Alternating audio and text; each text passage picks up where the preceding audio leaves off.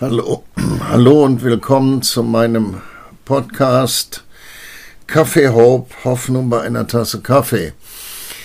Ich weiß nicht, ob du dich schon vorbereitet hast, aber wenn nicht, dann hast du jetzt Gelegenheit, dir vielleicht Schreibzeug zu holen, Papier, Stift und auch eine Bibel oder eine Tasse Kaffee.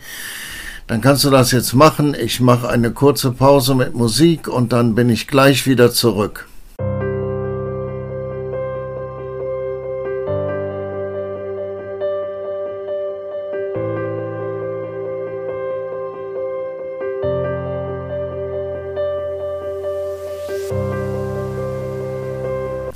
So, da bin ich wieder. Heute ist mein Thema für immer Single? Fragezeichen.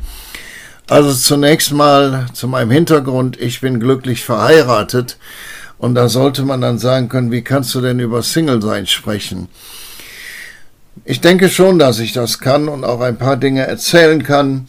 Ich beziehe mich da auch auf ein paar Aussagen in der, in der Schrift. Ähm, ich bin, ähm, ich habe geheiratet, lass mich überlegen, 1977, wir haben uns 1975 verlobt, bevor ich ins Theologiestudium ging. Und ähm, 1973 haben wir uns kennengelernt. Und das alleine ist schon ein Bericht wert. Wir kannten uns nicht. Ich, ähm, ich war befreundet mit, also ich hatte einen Freund, der ein Jahr jünger ist wie ich oder zu der Zeit war.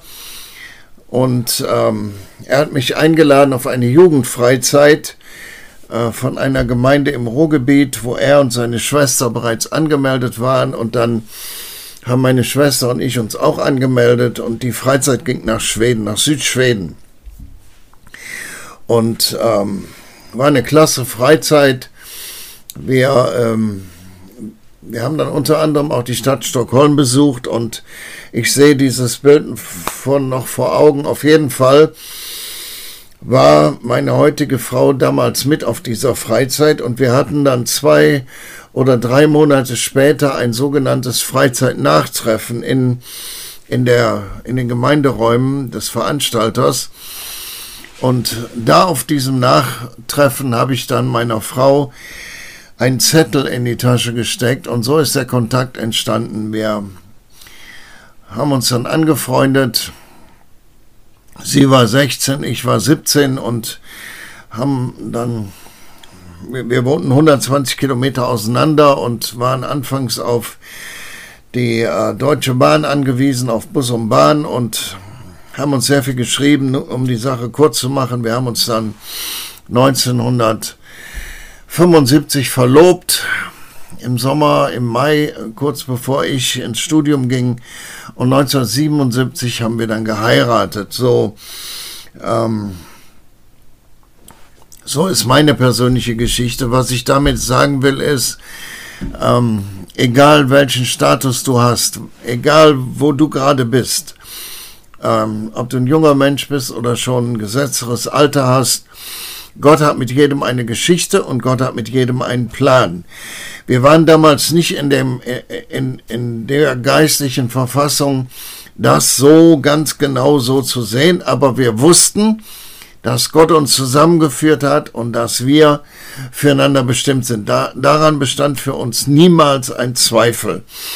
Und äh, die, die, Entwicklung, wir sind jetzt, äh, lass mich gerade mal rechnen, wir sind jetzt 46 Jahre verheiratet. Durch all die Jahre gab es daran keinen Zweifel, dass wir füreinander bestimmt sind. Aber ich möchte über die Frage sprechen, für immer Single. Ich begegne doch hier und da auch Menschen, die einfach eine Not haben, weil sie äh, keinen Partner finden. Der Unterschied zwischen heute und unserer Situation damals, es gab keine Dating-Apps, es gab keinen Computer, als wir heiraten, und es gab keine Handys, es gab keine Dating-Apps. So, wir, heute würde man sagen, wir mussten proaktiv sein. Wir mussten also Möglichkeiten suchen, wo wir Leute kennenlernen konnten. Und ähm, von meiner Seite her habe ich nie Probleme gehabt, mit Menschen in Kontakt zu kommen. Vielleicht spielte auch die Persönlichkeit eine Rolle. Aber wenn ich zurückdenke, ich hatte nicht irgendwelche Erwartungen an Figur, an Haarfarbe, an Augenfarbe und an sonstige Sachen. Mir war einfach wichtig, die Frau zu finden, die mit mir zusammen den Weg gehen würde und meine Berufung akzeptiert und bereit ist mitzugehen, egal was Gott macht. So was, was steckt hinter dieser Situation? Es gibt ein Kapitel im äh, ersten Korintherbrief, wo der Apostel Paulus sich mit dem Problem von oder der Situation von verheiratet sein und nicht verheiratet sein beschäftigt. Und in diesem Kapitel, das ist 1. Korinther 7, sagt er, schreibt er den Korinthern, dass er selber ehelos ist, also er hat keine Partnerin und er sieht das als Gabe von Gott. Das schreibt er in Vers 7, ich wollte alle Menschen wären wie ich, aber jeder hat seine eigene Gnadengabe von Gott, der eine so, der andere so. Was Paulus hier in diesem kurzen Vers sagt, ist, Ehe ist eine Gnadengabe. Es ist eins der Geschenke von Gott. Und er sagt dann auch in diesem Vers, Ehelosigkeit, also Single sein, ist eine Gnadengabe, ein Geschenk von Gott. Wenn wir beginnen, die Dinge von diesem Standpunkt aus zu sehen, ich denke, dann nimmt das viel Druck aus manchen Sachen heraus. Viel Druck aus Datings, aus Bekanntschaften aus ja, allen möglichen Situationen. Ähm, einfach zu sehen, es geht immer um Gnade, es geht um den Sohn Gottes und es geht immer um Gnade. Sowohl das eine ist Gnade als auch das andere ist Gnade. Wir, wir haben auch in unserem Freundes- und Bekanntenkreis Menschen, die ehelos sind. Und das ist okay. Wir ähm, wir sehen da keine Veranlassung, irgendwelche Gespräche zu führen, Gebete zu beten oder Gott zu fragen nach Weissagung. Es ist, es sind natürlich Unterschiede, klar, aber wir müssen auch sehen, dass beides einfach Vor- und Nachteile hat. Lass mich das so sagen. Ich würde gerne ein paar Verse mit euch durchgehen, Zunächst haben die Korinther Paulus offensichtlich einen Brief geschrieben und ihm darin Fragen gestellt. Und dann schreibt er in Kapitel 7, Vers 1, was aber das betrifft, wovon ihr mir geschrieben habt, so ist es gut für den Menschen, keine Frau zu berühren. Es ist gut, sagt er hier. Er sagt nicht, es ist besser. Er sagt, es ist gut. Und dann fügt er ein, um aber Unzucht zu vermeiden, soll jeder Mann seine eigene Frau und jede Frau ihren eigenen Mann haben. Ich bin nicht ganz sicher, aber ich könnte mir gut vorstellen, dass von dem Vers 1 her das Zölibat abgeleitet wird. Und Paulus sagt genau, um Unzucht zu vermeiden. Also um zu vermeiden, dass unreine Geister einfach reinkommen und ähm, Sachen in deinem Leben verursachen, soll jeder Mann seine eigene Frau haben und jede Frau ihren eigenen Mann. Das ist die Schöpfungsordnung. Wir wissen, dass Gott Adam und Eva schuf und ihnen sagte, seid fruchtbar und mehret euch. Gott hat uns die Sexualität gegeben als Mann und die Sexualität als Frau. Und wir sind unterschiedlich. Wir empfinden unterschiedlich. Wir haben unterschiedliches Verlangen. Und manches mag uns kompliziert erscheinen, aber Gott ist ein unwahrscheinlich großer Künstler und hat Mann und Frau in seiner Kreativität geschaffen. Und es ist erstaunenswert, was Gott alles gemacht hat. Mal abgesehen davon, ist Sexualität etwas Schönes. Ich weiß, dass auf einer bestimmten Distanz die Christen daraus etwas Schmutziges gemacht haben oder Schmutziges gedacht haben. Aber es ist etwas Schönes. Der Mann ist verpflichtet, der Frau die Zuneigung zu geben, die er schuldig ist, ebenso die Frau dem Mann. Die Frau verfügt dann nicht selbst über ihren Leib, sondern der Mann. Gleicherweise verfügt der Mann nicht selbst über seinen Leib, sondern die Frau. und so weiter und so fort. Er sagt es aus Nachsicht, Vers 6, und nicht als Befehl. Und dann kommt der Vers, den ich eben gelesen habe. Ich wollte, alle Menschen werden wie ich, aber jeder hat seine eigene Gnadengabe von Gott, der eine so, der andere so.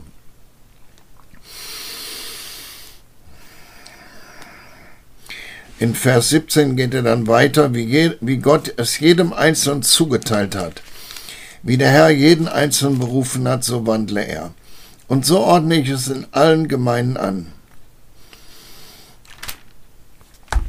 Es ist wichtig für dich herauszufinden, ob Ehelosigkeit eine Berufung von Gott ist. Du kannst mit Gott reden. Der Heilige Geist ist dein Ratgeber. Du kannst ihm sagen, Heiliger Geist, was, was willst du? Und wenn das meine Berufung ist, dann hilf mir mit meiner Sexualität. Und ich glaube, der Heilige Geist wird das tun sowohl als Mann als auch als Frau. Wenn du aber in, in der Gemeinschaft mit dem Heiligen Geist herausfindest, dass er deine Berufung ist und dass Gott dir eine Partnerin geben will, dann geh dafür.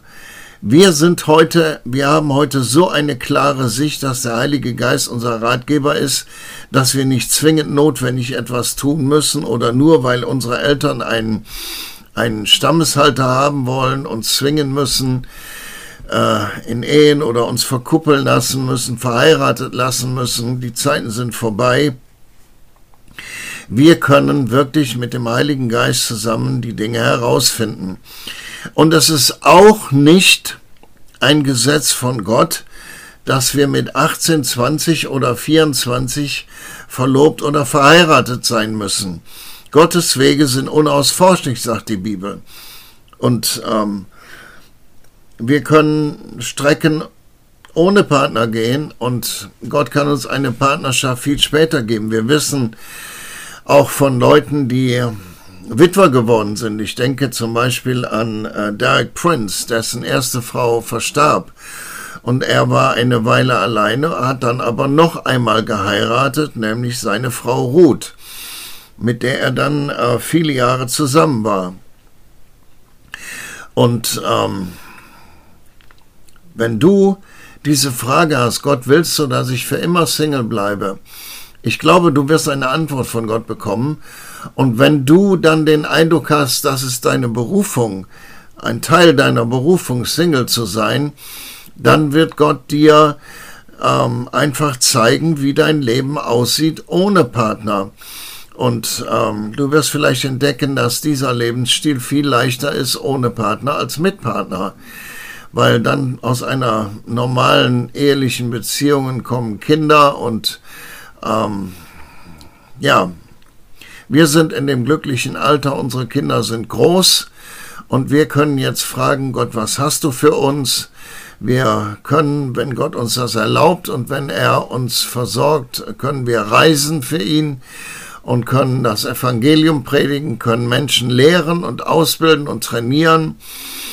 Ich weiß nicht, wie ein Lebensstil ohne Partner ist. Ich, ähm, ich habe diese Berufung nicht, ehelos zu sein und ich bin froh und glücklich über die Kinder, die Gott uns gegeben hat, die so ein Segen für uns sind und wir freuen uns über jedes unserer erwachsenen Kinder und über deren Leben und deren Partner und wir sagen einfach, Gott ist gut. Aber ich möchte dich ermutigen. Geh zu Gott, rede mit ihm darüber. Stöhne nicht über deine Situation, weine nicht über die Situation. Geh zu Gott und frage ihn um Rat. Vielleicht suche einfach auch Plätze, wo, wo, ähm, wo prophetische Worte gegeben werden, um einfach Weisung von Gott zu empfangen. Prophetie ist zum zur Auferbauung, zur Ermutigung und zum Trost. Er, Prophetie wird dich niemals verkuppeln und wird dir Daten nennen, sondern ähm, du kannst du kannst einfach Bilder bekommen von Gott und du kannst Trost bekommen von Gott und ähm, ja, vielleicht eines Tages läuft dir jemand über den Weg und du sagst, Gott, das ist die Person. Sag ihr das bitte auch. Es gibt die tollsten Zeugnisse darüber. Aber vielleicht empfängst du auch die Weisung von Gott, ja, das Ehelosigkeit dein Lebensstil ist und deine Berufung ist, und du findest deine Freude darin, so wie ein Fisch seine Freude im Wasser findet, und du ziehst deine Kraft daraus, und du glaubst diesen Lügen nicht, dass du dann keinen hast, mit dem du reden kannst, und keinen hast, der mit dir beten kann, und keinen hast, mit dem du Gemeinschaft haben kannst. Weise diese Lügen zurück. Das sind Lügen. Das sind wirklich Lügen. Ich kann immer jemanden finden, mit dem ich beten kann. Ich kann immer jemanden finden, mit dem ich reden kann. Ich kann immer jemanden finden, mit Gottes Hilfe, dem ich mein Herz öffnen kann. Egal, ob ich ehelos bin oder verheiratet bin. So, wenn du weißt, Single sein ist meine Berufung, dann geh dafür. Geh dafür, triff Entscheidungen in die Richtung.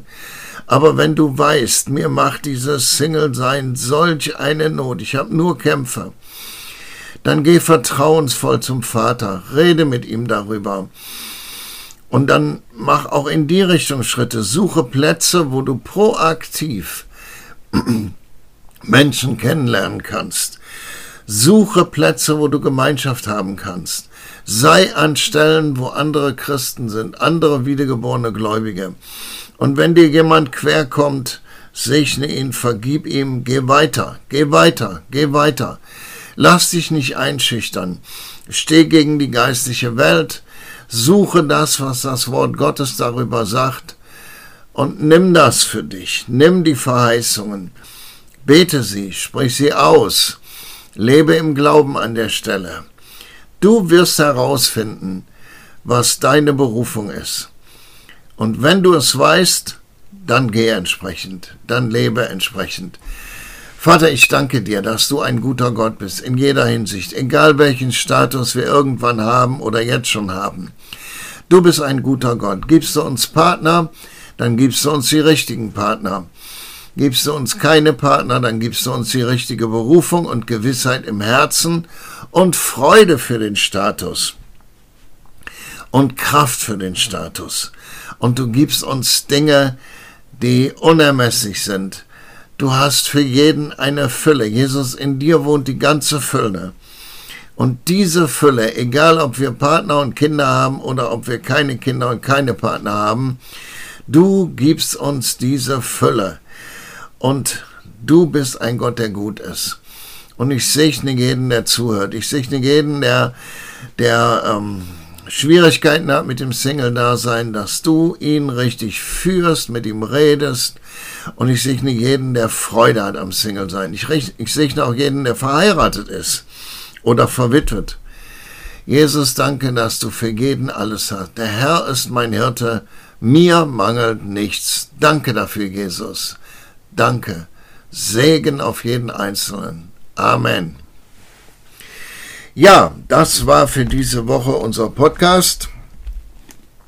Vielleicht kannst du mir mal ein Feedback geben.